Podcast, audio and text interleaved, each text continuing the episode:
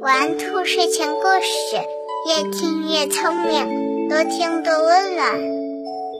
晚上好，小宝贝儿，我是兔耳朵姐姐，竖起你的小耳朵，开始听故事吧。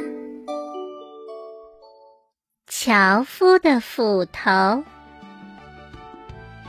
在大山里。住着一位以卖柴为生的樵夫，虽然他非常的贫穷，但是却有着一颗非常善良的心和一双非常勤劳的手。如果他遇到有人碰到什么困难，他都会很热心的去帮助他们，因而邻居们都非常喜欢他。他每天都很努力的工作着，就希望亲手建造出一个属于自己的小房子。在他每天辛勤的劳动下，终于建成了一座可以遮风挡雨的木头房子。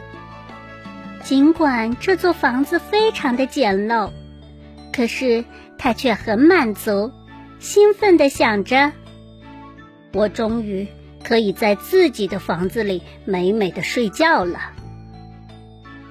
有一天，他又去城里卖新砍下来的木柴。等全部卖完的时候，天已经变得有些黑了。樵夫拖着疲惫的脚步走在回家的路上。当快要到家的时候，他发现不远处冒着黑烟。他定睛仔细一看，发现竟然是他的木头房子着火了。顿时，他迅速迈开脚步跑过去救火。旁边的邻居们全都赶来帮忙救火。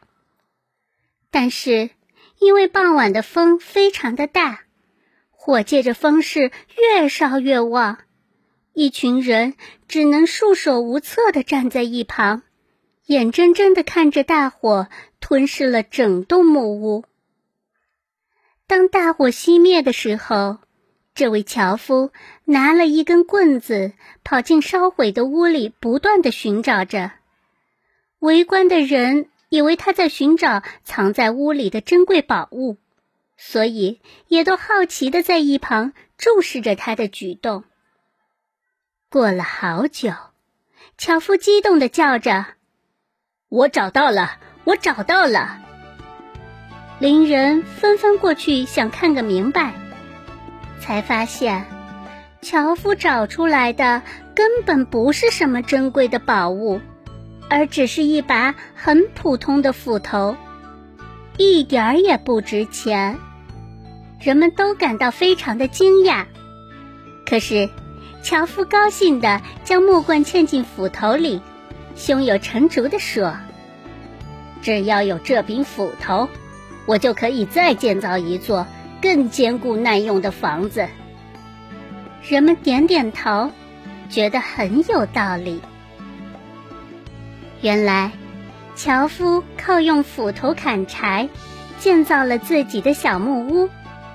虽然小木屋被烧毁了，但只要斧头还在。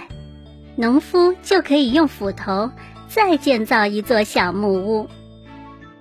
失败和挫折并不可怕，只要能够找到事物的关键点，并且继续的去努力，一切都不怕重来。